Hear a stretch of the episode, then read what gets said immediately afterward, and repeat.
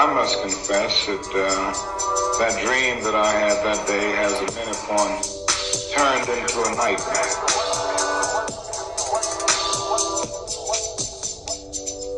can be the spark, you can be the flame. Gotta stand right now, bring about a change. System is corrupt, yet they're not ashamed, cause they still feel weird. Three fifths of human. Mr. Ossifer, Mr. Ossifer, I want you to be fair now, Mr. Ossifer. Stop murdering my people and uphold the law. I'm watching you on camera, Mr. Ossifer. America, you, your own recorder, recorder, your own, own recorder, recorder. America, you,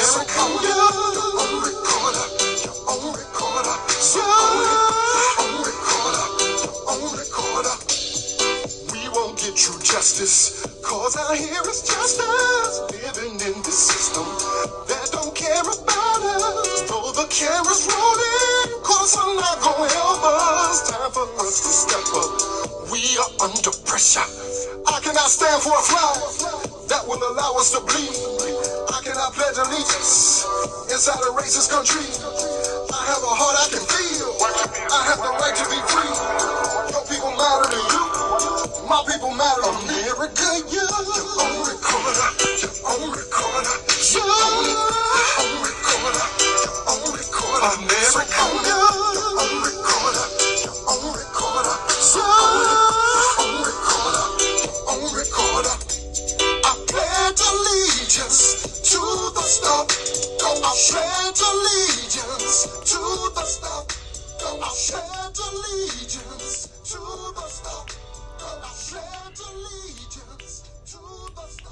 Righteousness is in the atmosphere. Can you feel it? This is Righteous Radio. Righteous Radio, where truth is the sound. And today, on today's broadcast, we deal in some sadness for the affliction of our people. Um, prayers out today to the families of some of our people that have been slain. And as I reflect on these things, I must say that in some ways we have to do better in deciphering the plight that we are in and understanding that we will not be dealt with by this country's authorities in the same ways that some of our counterparts will. And that we can't put ourselves in certain positions. That being said, murder is murder. And it is good to be able to say that there was a just decision passed down this week with the guilty verdicts of Derek Chauvin, the murderer of Malcolm Floyd. Those decisions were just, but let's not believe that we have arrived as we believed we had arrived when we got a black president. Let's not believe we have arrived because a high profile case with an officer murdering a black man, which has been going on for years, that we got a guilty verdict is not the end all. But again, a just decision moving forward. But right when that was going on, we had more murders of our people going on.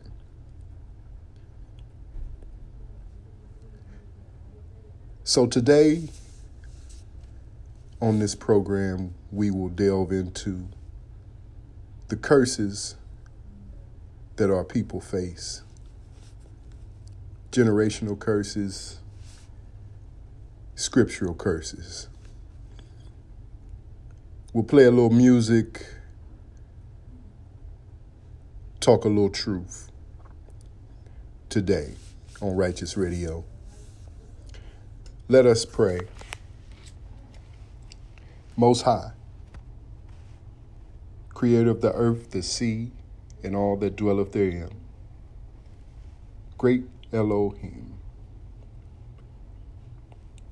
we pray today for the families of Ma'Khia Bryant and Daunte Wright.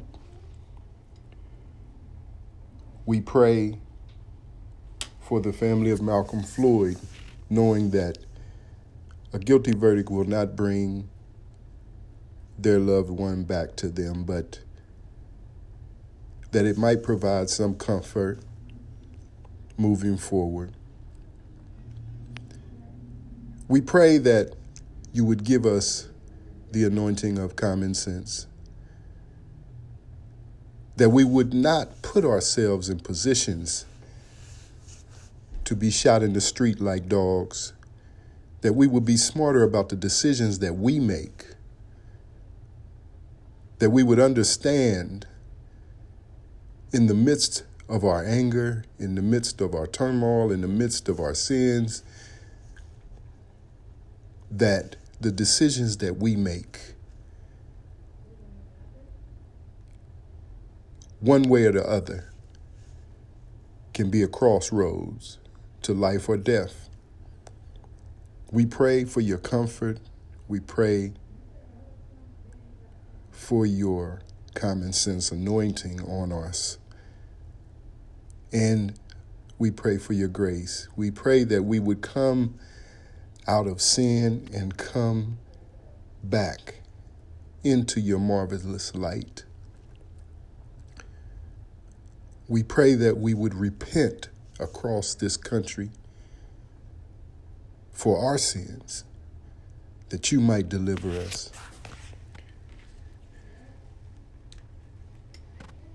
This is our prayer today. Almighty Elohim, comfort us as we go through tribulation. Hear, O Israel, the Lord our Elohim is one. Shalom.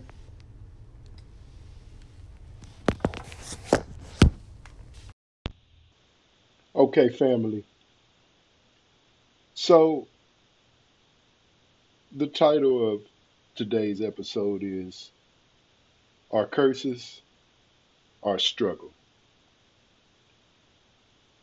More often than not, we speak on the curses of Deuteronomy 28 those of us who are a part of the awakening, those of us who understand who we are and what our responsibility is. Those of us who are not steeped in tradition but are steeped in the truth, and the truth will set you free. We understand our plight when we understand that the book that the scriptures, that the Bible is our history book. It's also our book of prophecy. And we can understand ourselves as a people much easier once we understand the book. Many of us sit in churches every Sunday and don't understand the book. And we teach the book from a perspective of colonialism. But when you teach the book from the perspective that it was meant to be taught from, you understand. The curses, the things that we do to each other, the things that we're, uh, the things that we're uh, taking from other races, uh, the the persecutions and and and the perception of our people across the earth, darker skinned people across the earth, where we were scattered, and the scripture says we would be scattered, are maligned and disrespected and hated, and yet we are such a talented and such a blessed people. But it does not seem that way sometimes, the way we act, the decisions that we make. Um, we're going to listen to the last part of Deuteronomy 28 chapter. And I want you to tell me what people match what you hear. And the Lord shall scatter thee among all people, from the one end of the earth even unto the other. And there thou shalt serve other gods, which neither thou nor thy fathers have known, even wood and stone. And among these nations shalt thou find no ease, neither shall the sole of thy foot have rest. But the Lord shall give thee there a trembling heart, and failing of eyes, and sorrow of mind. And thy life shall hang in doubt before thee, and thou shalt fear day and night, and shalt have none assurance of thy life. In the morning thou shalt say, Would God it were even, and at even thou shalt say, Would God it were morning. For the fear of thine heart wherewith thou shalt fear, and for the sight of thine eyes which thou shalt see. And the Lord shall bring thee into Egypt again with ships, by the way whereof I spake unto thee. Thou shalt see it no more again. And there ye shall be sold unto your enemies for bondmen and bondwomen, and no man shall buy you. So we see that the things that we're going through are scripture. We could speak of many scriptures outside of these scriptures in Deuteronomy 28 that tells us about the curses. We could speak of many scriptures that would describe us as a people. That would allow you to recognize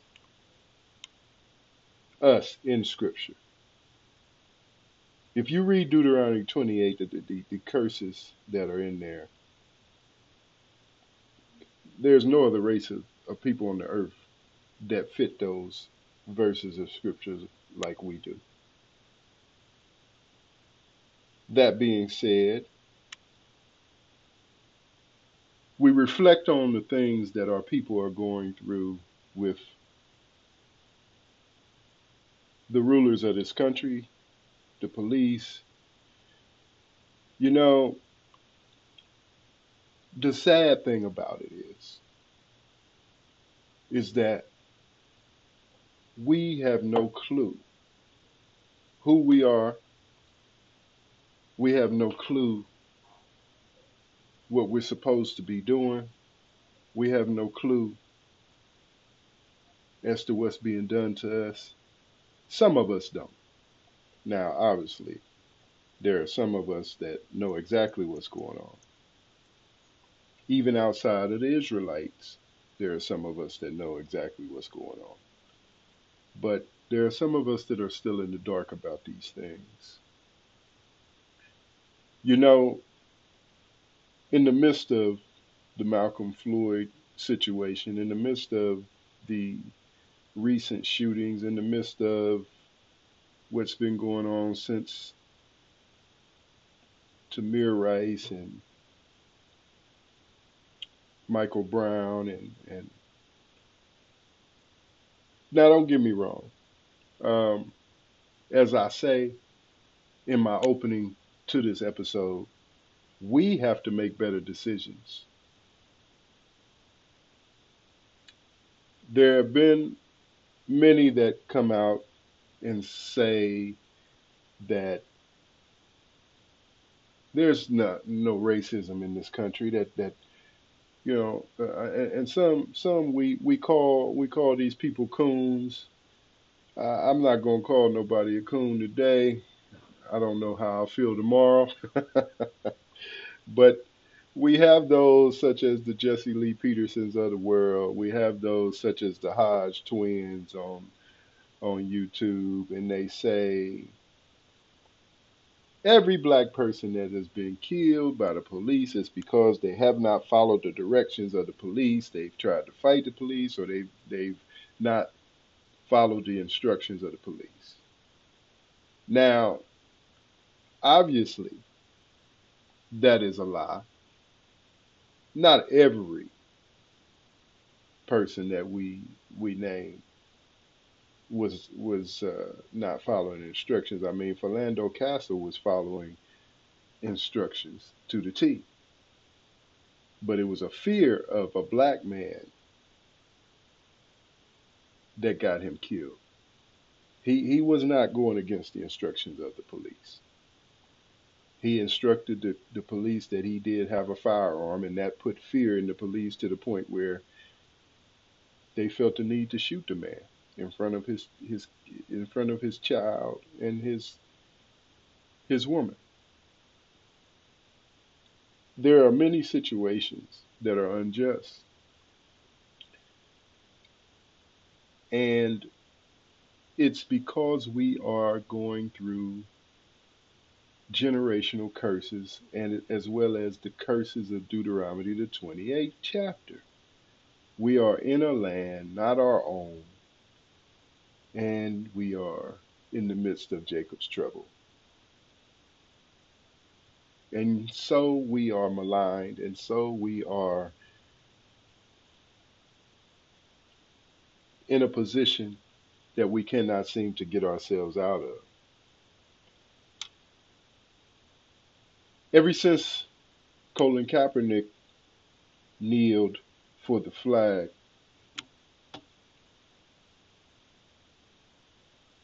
many have uh, had opinions on both sides of that of that argument.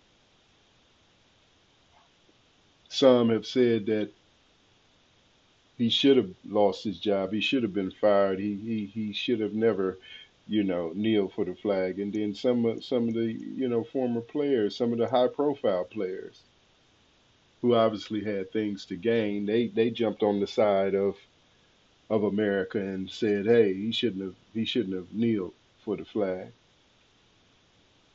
But as of late, when you look at why he was kneeling, as of late, when you look at this country and what we have seen since that time, obviously well before that time, but since that time, you hear the voices start to fade the voices that would stand up for America and say that, nah, he did it the wrong way, you know. Uh, the Deion Sanders of the world, the um, Ray Lewis's of the world, they're a little quiet right now. Deion Sanders is one of my favorite players of all time. But he's wrong to not back Colin Kaepernick. And so is Ray Lewis and any any of the other athletes that didn't back Colin Kaepernick. And if they didn't back Colin Kaepernick, I would venture to say that it's because they had something to gain for not backing him. Because you would have to be blind, deaf, and dumb to walk around as a black man in this country and not understand the racism that is overtly been perpetrated on us for hundreds of years. You would have to be just goofy to not understand that the police deal with us differently than they deal with those of a lighter complexion. Now, Colin Kaepernick, when he kneeled, he brought light to something else. People want to talk about the flag and disrespecting the flag and disrespecting the anthem. But nobody wants to talk about the anthem's disrespect for black people. And I heard a goofy pastor who I used to have a lot of respect for. I still have some respect for him. Uh, G. Craig Lewis said, uh, well, the anthem wasn't even really talking about no slaves, or it wasn't. Uh, uh, that's that's not what it it was what it meant. Now, if you read the national anthem, that part of the anthem, where it talks about hirelings and slaves, what you have to remember is this. Now, this same pastor that'll say that will talk about the sacred and profane and mixing the sacred and profane when it comes to a, a gospel artist singing songs with secular artists, but it's okay for a dude, Francis Scott Key, who owned slaves, who started race riots in, in, in Washington, D.C. It's okay for him to be able to write an anthem that we we we put our hands over our hearts and, and, and spout. The sacred and, and, and the profane is okay depending on who's doing it. You got to make sure you know not to hurt the white people's feelings. You got to make sure to be politically correct. Even when they're wrong, you're going to back them. But spout a scripture to us when we're wrong. That's hypocritical.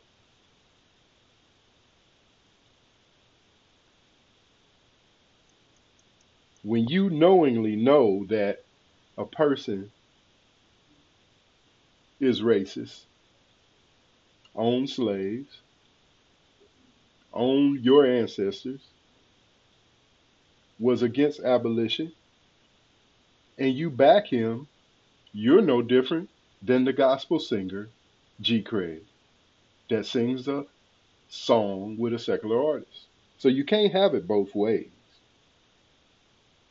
Now, let's read it. I want to read a little bit of this article about uh, Francis Scott Key, and then we'll talk a little bit about what has happened recently as far as these shootings.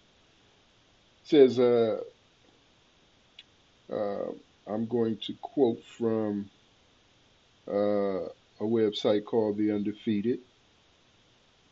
It's a, a, a uh, article that's, that's entitled The Star Spangled Banner's Racist Lyrics Reflect Its Slave Owner Author, Francis Scott Key.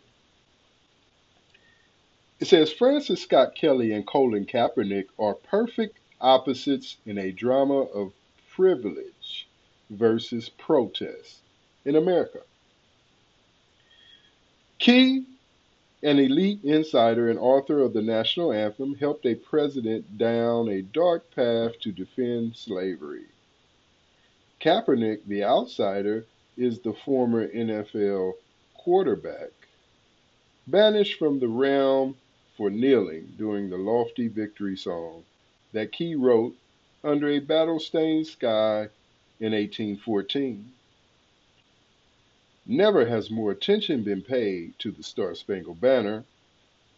Played and sung at every major sporting event, now the national symbols, the flag, and the song remain at the center of controversy.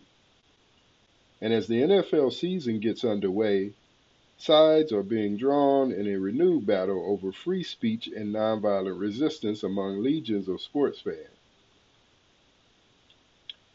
For the record, Kaepernick's peaceful protest was aimed at police brutality toward black men.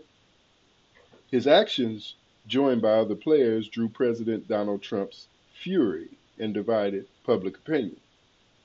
It might seem like he is up past his historical bedtime, but the backstory and the cross currents of the anthem are as re, as unresolved as the NFL player challenges still likely to come on game days. Whatever side you're on, we all need to know the roots of the Star Spangled Banner run deep in slavery's soil. How deep is seldom told. Lawyer, poet, Key, born to massive slaveholding wealth in Maryland, was one of the richest men in America. He liked it that way. As he grew older and darker, Key sought to buttress slavery. Known as our own peculiar institution, he did just that past his last breath. The U.S. Supreme Court, which he helped shape, uh, stood strongly for, for slavery. So, beside the anthem, his political legacy as a critical political player in upholding slavery is devastating. In his 50s, Key became an advisor to President Andrew Jackson, who was also a wealthy, self made Southern slaveholder. See, these guys, a lot of these guys that we look up to, that some look up to, I should say, in this country as leaders of the, or, or I should say, forefathers of America, they were slaveholders. You know, that's just the the the climate that was going on back then. If you were somebody of importance, if you were a, a, a political leader, if you were um, someone in high esteem, wealthy in this country, you owned slaves. Now, that doesn't mean you had to. That doesn't mean we give them a pass because that was the climate of the time at that time. No. But that's what was going on.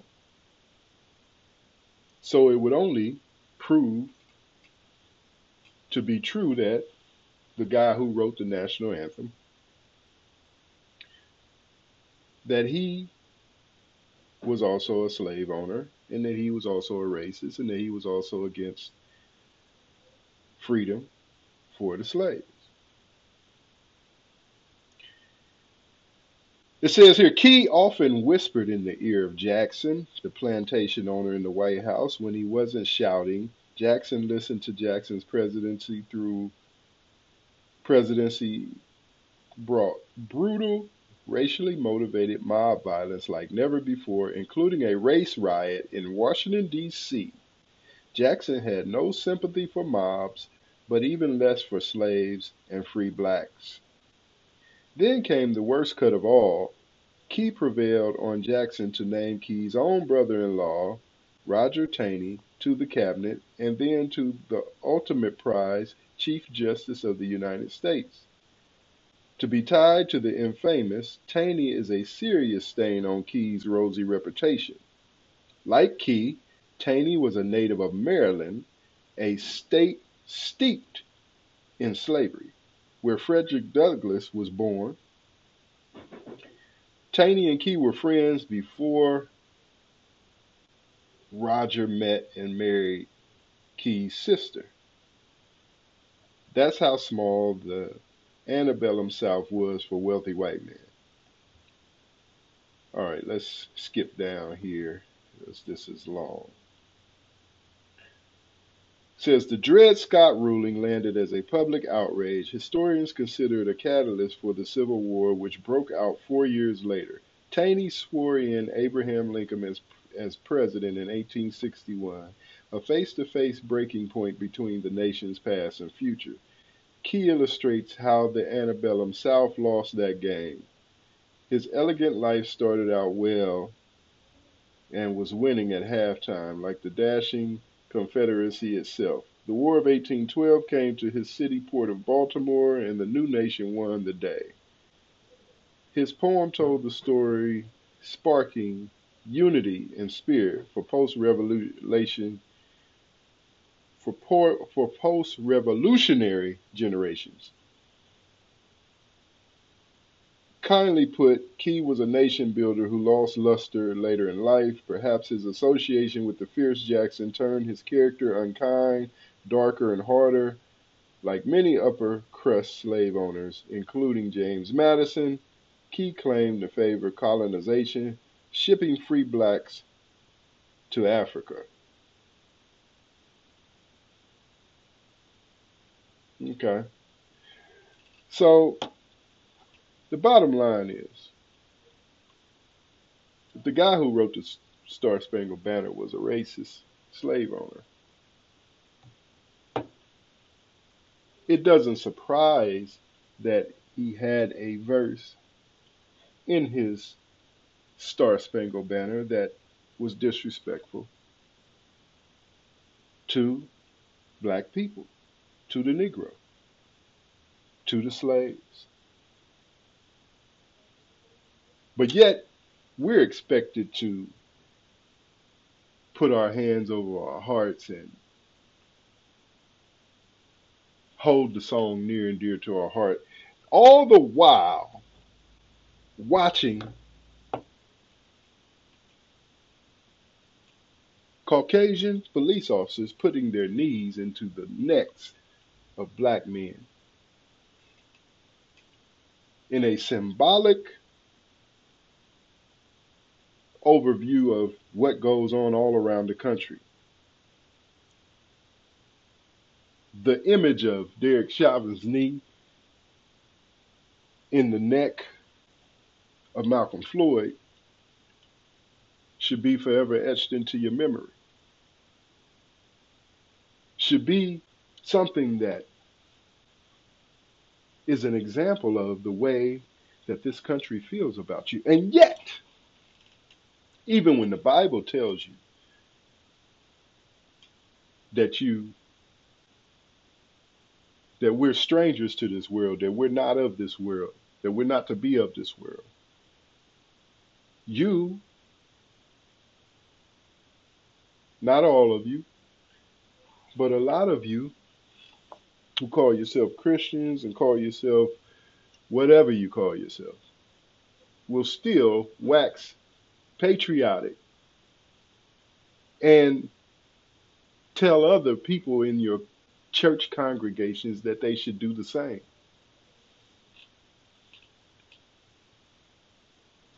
Now, the scriptures do tell you to love your enemy.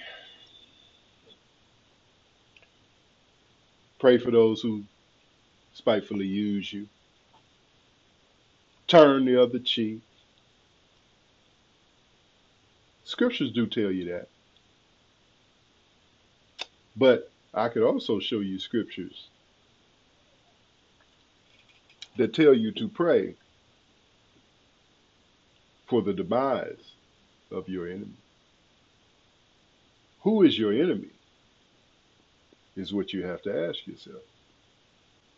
Is Derek Chauvin your enemy? Or maybe as a Christian, many of you think that it's not Derek Chauvin that's your enemy, but it's the devil within him that is your enemy. Malcolm Floyd, when he had the knee in his neck, might disagree with you. However, the bottom line is this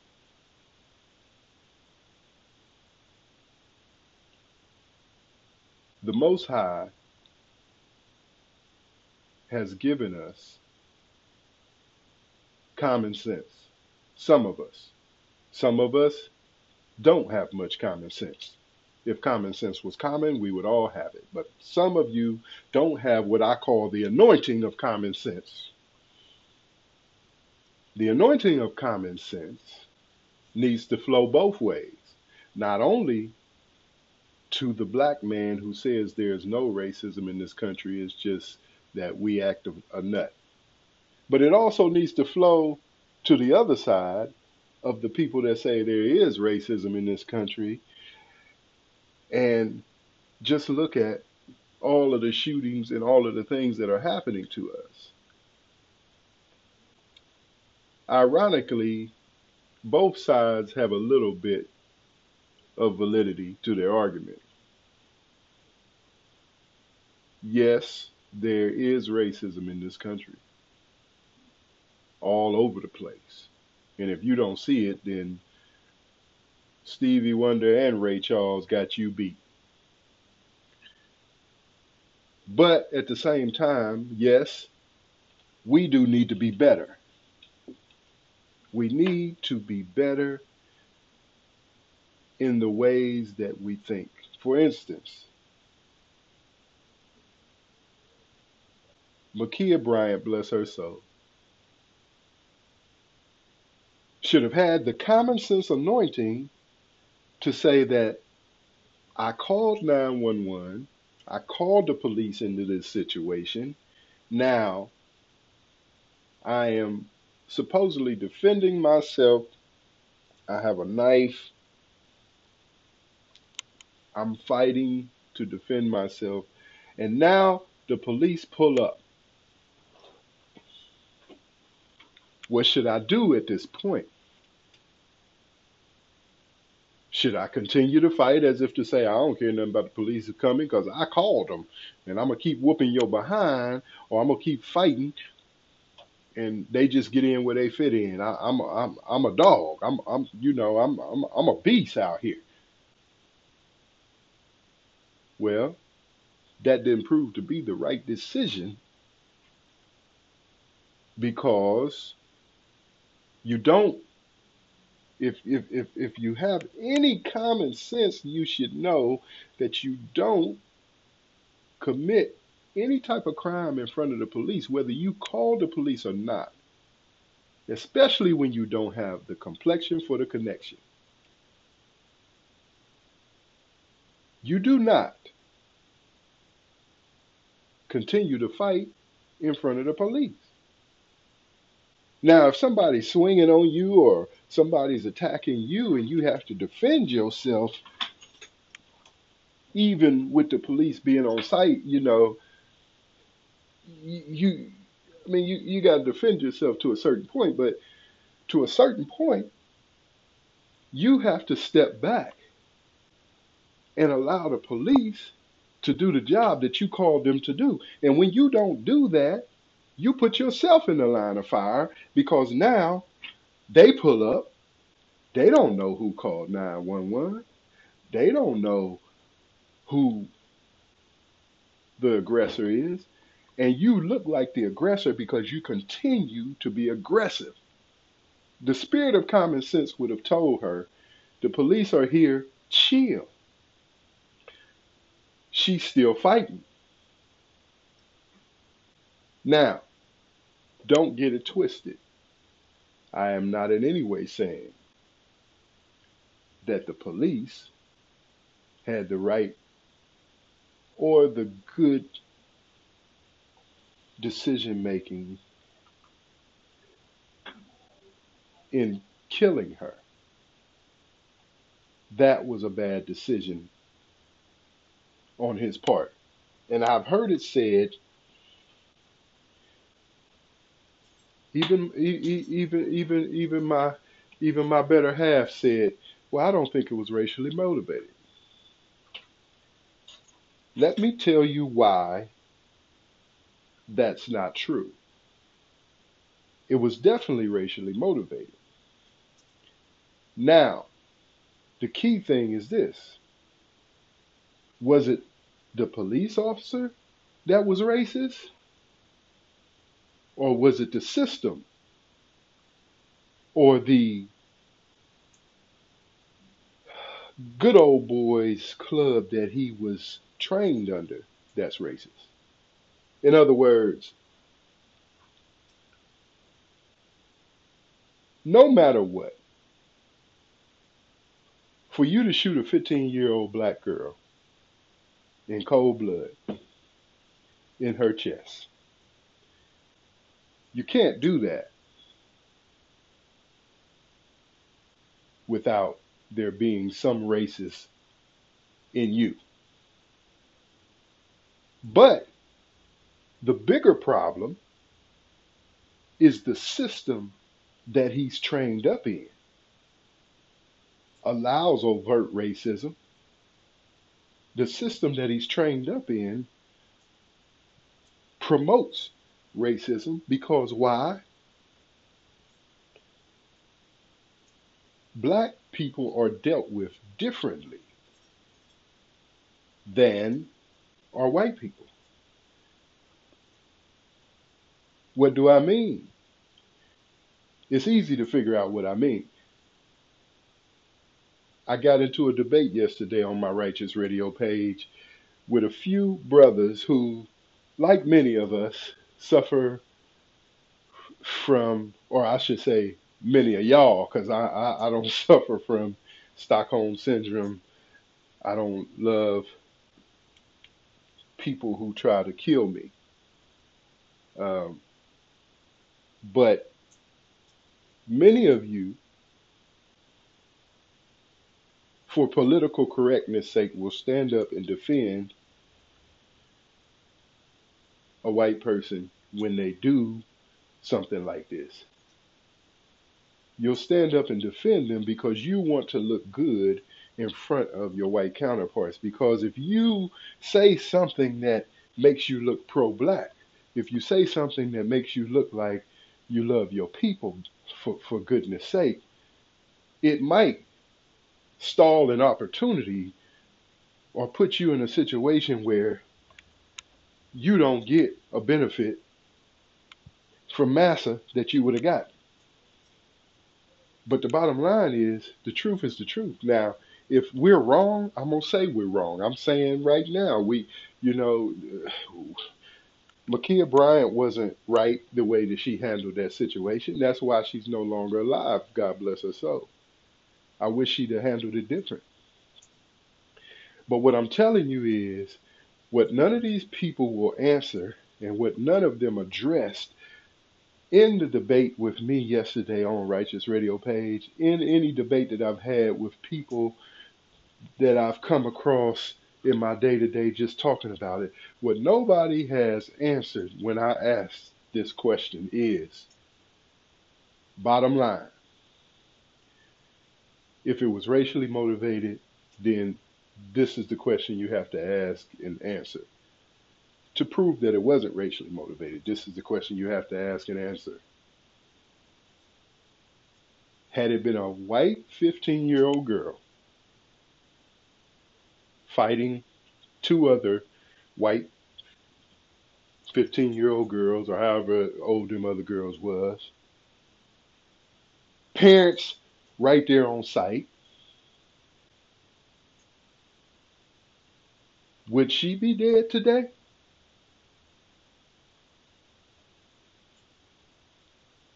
If Ma'Khia's name was Martha and she was a lighter skin tone, she was a Caucasian girl, would she be alive or dead on April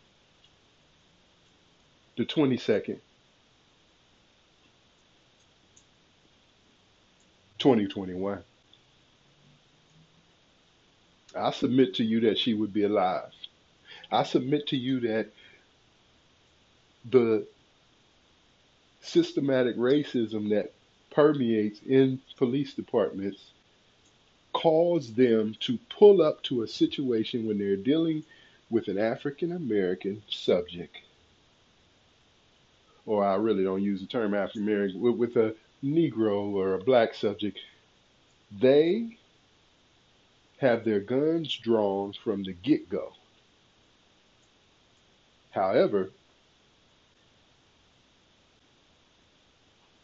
I don't think it would be the same were it a Caucasian youth. I don't think he would have grabbed for his gun first. I think he would have grabbed for his taser first. I think he would have even tried to grab her and tackle her or something. He would have used another alternative outside of lethal force. Now, this is what I propose to you. This is what needs to change. The mentality of racism that permeates the police department, that that, that, that police officer was reared up under. That's why it was racially motivated because they are racially motivated when they go into a situation. They grabbing for their guns before they grabbing for anything else. Now this is what needs to happen to the police forces around the country. Shannon Sharpe is somebody that I respect because he keeps it real even though he's on TV. And um, he was saying that he couldn't really celebrate, even though Derek Chauvin was convicted. He was glad that that he was convicted, obviously, but he was saying, I can't celebrate people for doing what they're supposed to do. That, that was a no brainer. Everybody saw the man murder the man on camera. They did what they were supposed to do. And even though many times in these situations they don't do what they're supposed to do, he said, I can't really celebrate until I see across the board changes in the system to where these things don't happen. Just, you know, just having one conviction is, is like a pebble, a pebble in, in, in, in, in the, in the water.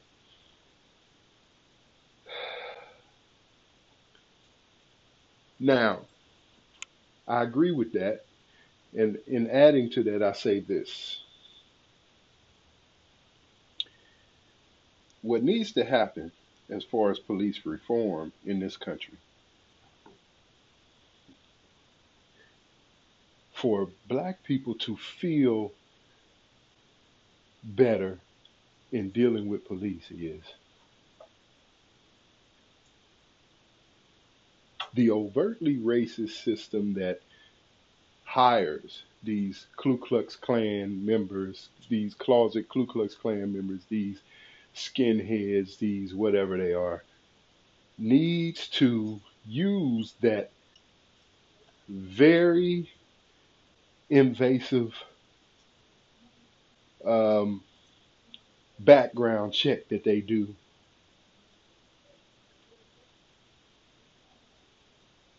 a bit better in the beginning when they're hiring these officers. And what they need to do is, and what would make us a bit more comfortable, is if these officers had to take sensitivity training before they could hit the street. They would have to understand every race that they're going to be dealing with before they hit the street. They would have to be out on the beat interacting with black people before you just throw them out there, no matter what their background was before they got there.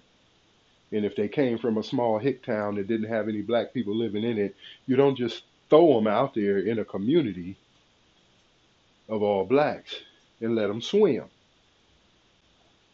You have to take into account their background. And in taking, into, taking into account their background, you have to, in turn, make them take diversity training, sensitivity training to the community that they're going to be in. If it's and, and that goes for black black officer too. If if it's a black officer and he's going to be in a white community, although we really know y'all. We, we, we know how y'all get down. So uh, uh, let's say this: if it's a black if it's a black officer and he's going into say a, a Hispanic community, or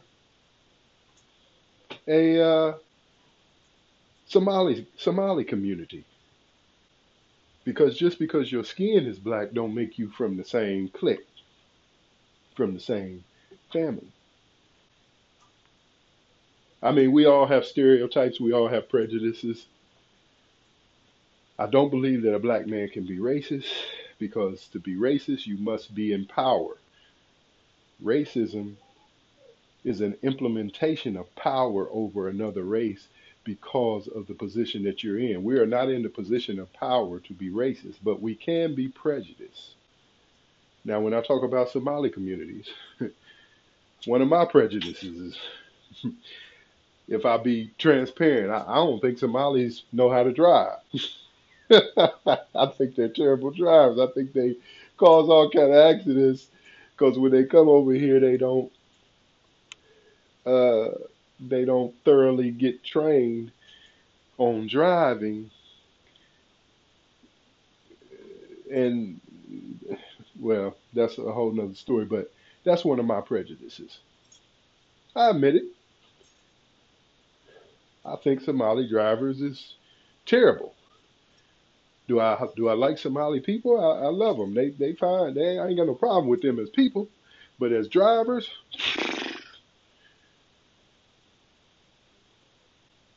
but we all have prejudices. We all have prejudices in this world. At the end of the day,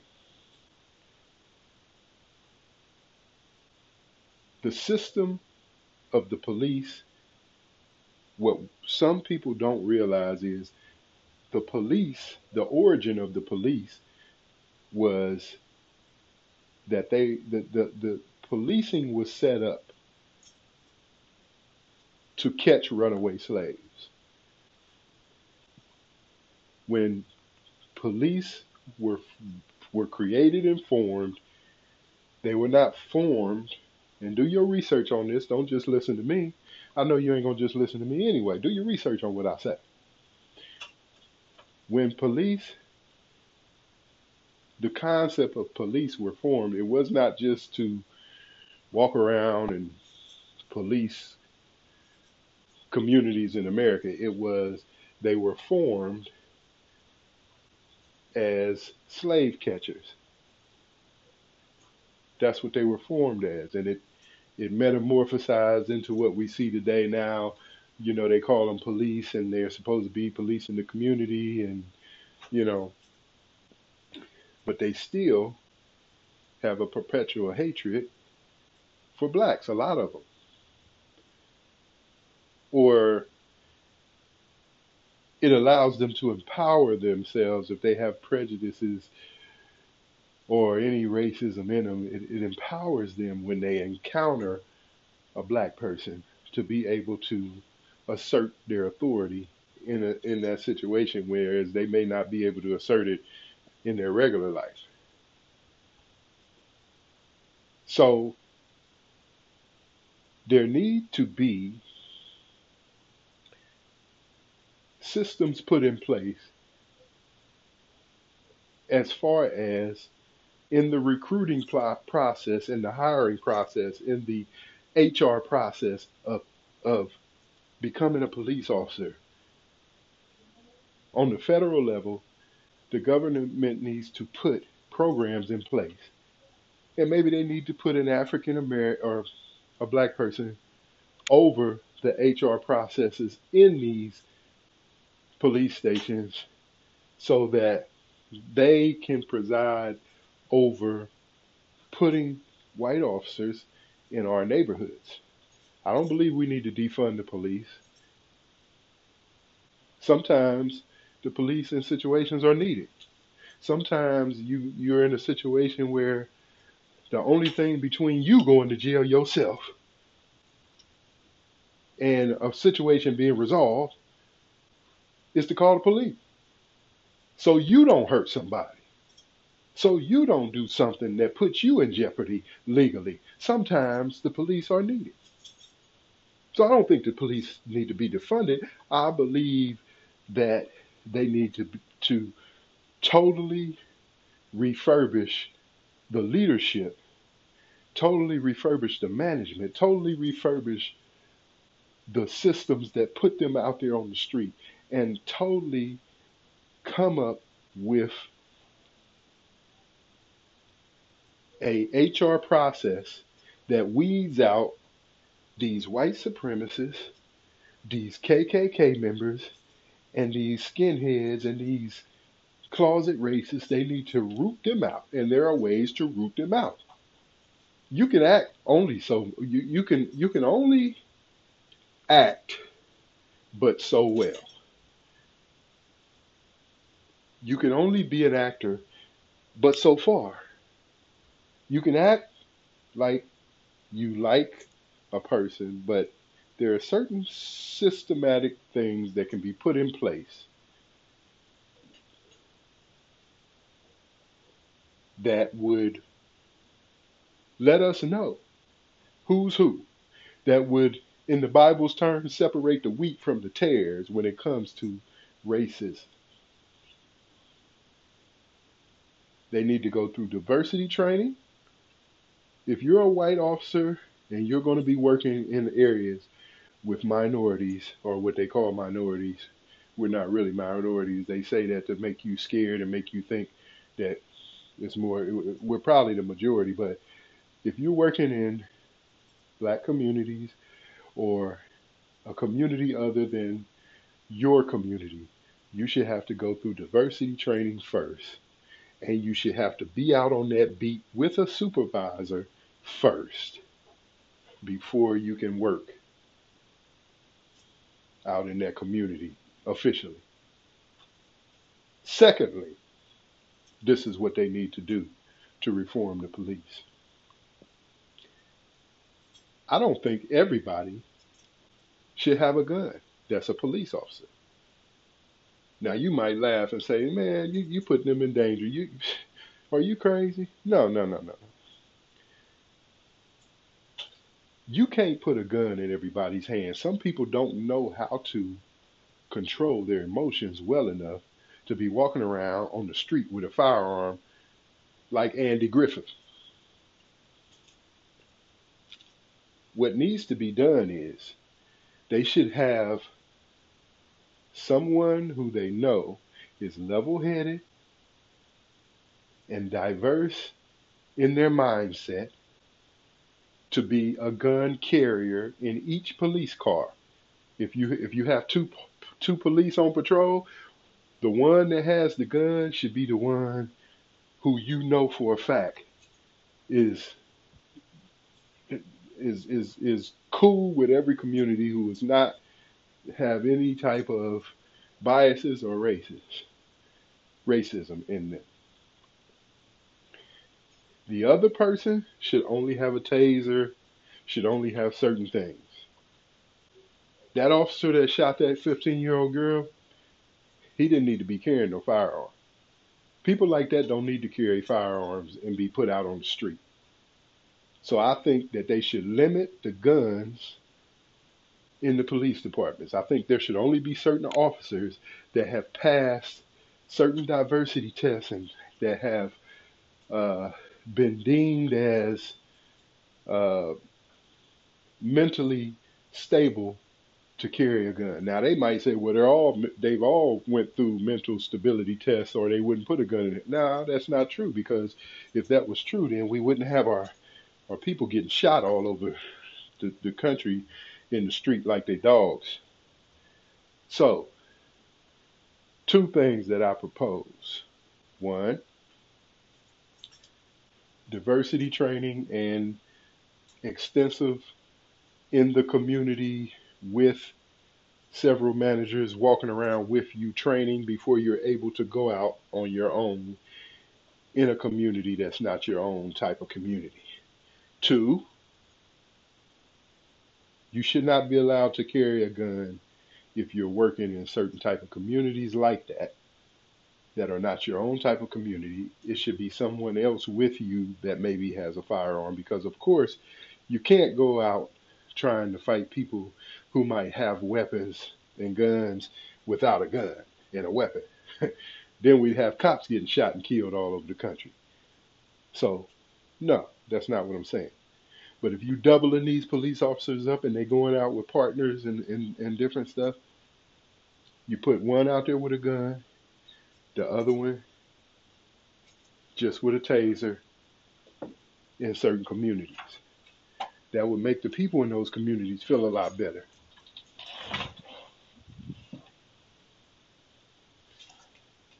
That's the type of reform that we need. Because if not, then we will have to do something drastic like defund the police. But I don't think that's the answer. I think the people who are in control need to be taken out of control, and people put in those positions of HR and uh, positions of authority that are over these police departments and these officers need to be people that know how to weed out the wheat from the tares as far as racism. And officers that are overtly racist or that you even might think that you even might feel like, well, I'm not sure about this guy as far as the diversity, uh, uh, sensitivity that he has in his makeup, then put him in the hick towns, put him out there with his own people, put him over there with Billy Bob and and and, and Bobby Ray, and, and let them kick it.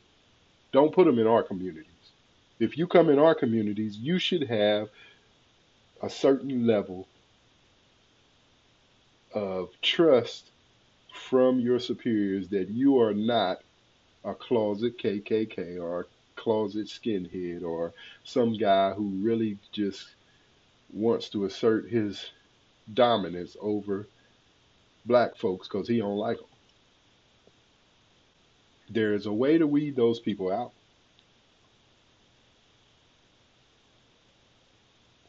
Now, the officer that shot Ma'Khia Bryant should have used other alternatives. Now, I know he only had a split second to make decisions, and I've had this discussion with a few people, and they brought up some good points, but hey, I still feel like it, it, there's no there's no way that in a situation like that, you put me out on the street as a police officer, there's no way I'm going to shoot a 15 year old girl in her chest because she fighting somebody or she got a gun. I don't care what color she is. I'm not going to shoot her in her chest and kill her and take her away from her family in this world because she got a knife and she about to slice somebody with it. No, I'm a, I'm, if anything, I'm a shooter with a taser. I'm gonna run up on her and take my chances of snatching her up from behind because you have an advantage if she has her back to you uh, trying to attack somebody you can come up behind her and put her in a full nelson put her in some type of a, a, a, a hold or some type you know you, you, you can you you can uh, uh, snatch her up. You can detain her in a way where nobody has to die. I mean, I've watched the the the the, uh, the cam footage of it, and and um, that's my conclusion. I, there's no way that he should have done done that that way. Now, let me not forget before I end this broadcast to talk about the dumb daddy in the situation, the dumb father who, when she when she runs up and and and knocks the first girl down he tries to kick her while she runs over to, to try to cut the other girl. He he tries to kick her. They should lock his behind up. They should lock his behind up. Now they can't lock him up that long for that, but but he should see some jail time for what he did. He should have to sit in jail and think about the fact that his daughter is probably not on this earth right now because of him. Because when the police arrived, if she didn't have the common sense anointing to stop, he should have stopped her and shut the whole situation down. He should have restrained his own daughter to keep her safe. Don't wait till after they done shot your daughter in the chest and say, "Oh, she's a child, she's a kid." No, bro. You should have thought about that before before you let her just run rampant in front of the police and do what she wanted to do. We all have to have a certain conversation with our children and let them know how to act in front of police if they are of darker skin color. You were right there on the scene to intervene and, and help her not put herself in the situation that she put herself in. Did you think that the cop was going to stand there and let her stab that girl? Common sense anointing. Many of us don't have that. Now, you ain't gonna probably have the common sense anointing if you ain't saved, if you ain't, uh, you know, if, if you don't have the ruach. So, you know, maybe I'm putting too high expectations on him, but he still should be smart enough to have not put his daughter in that situation. And now he has to live the rest of his life knowing that he made a dumb decision to allow her to continue to make dumb decisions right in front of him with police officers that did not have her best interests at heart. So today we're going to end it on that note. My friends,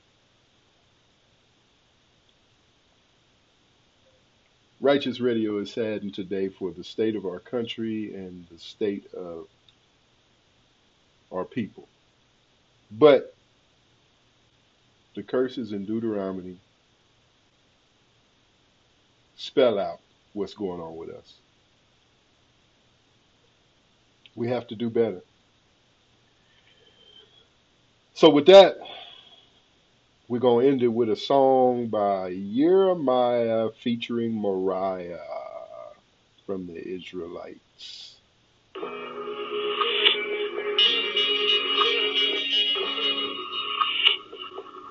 Till next week, be blessed.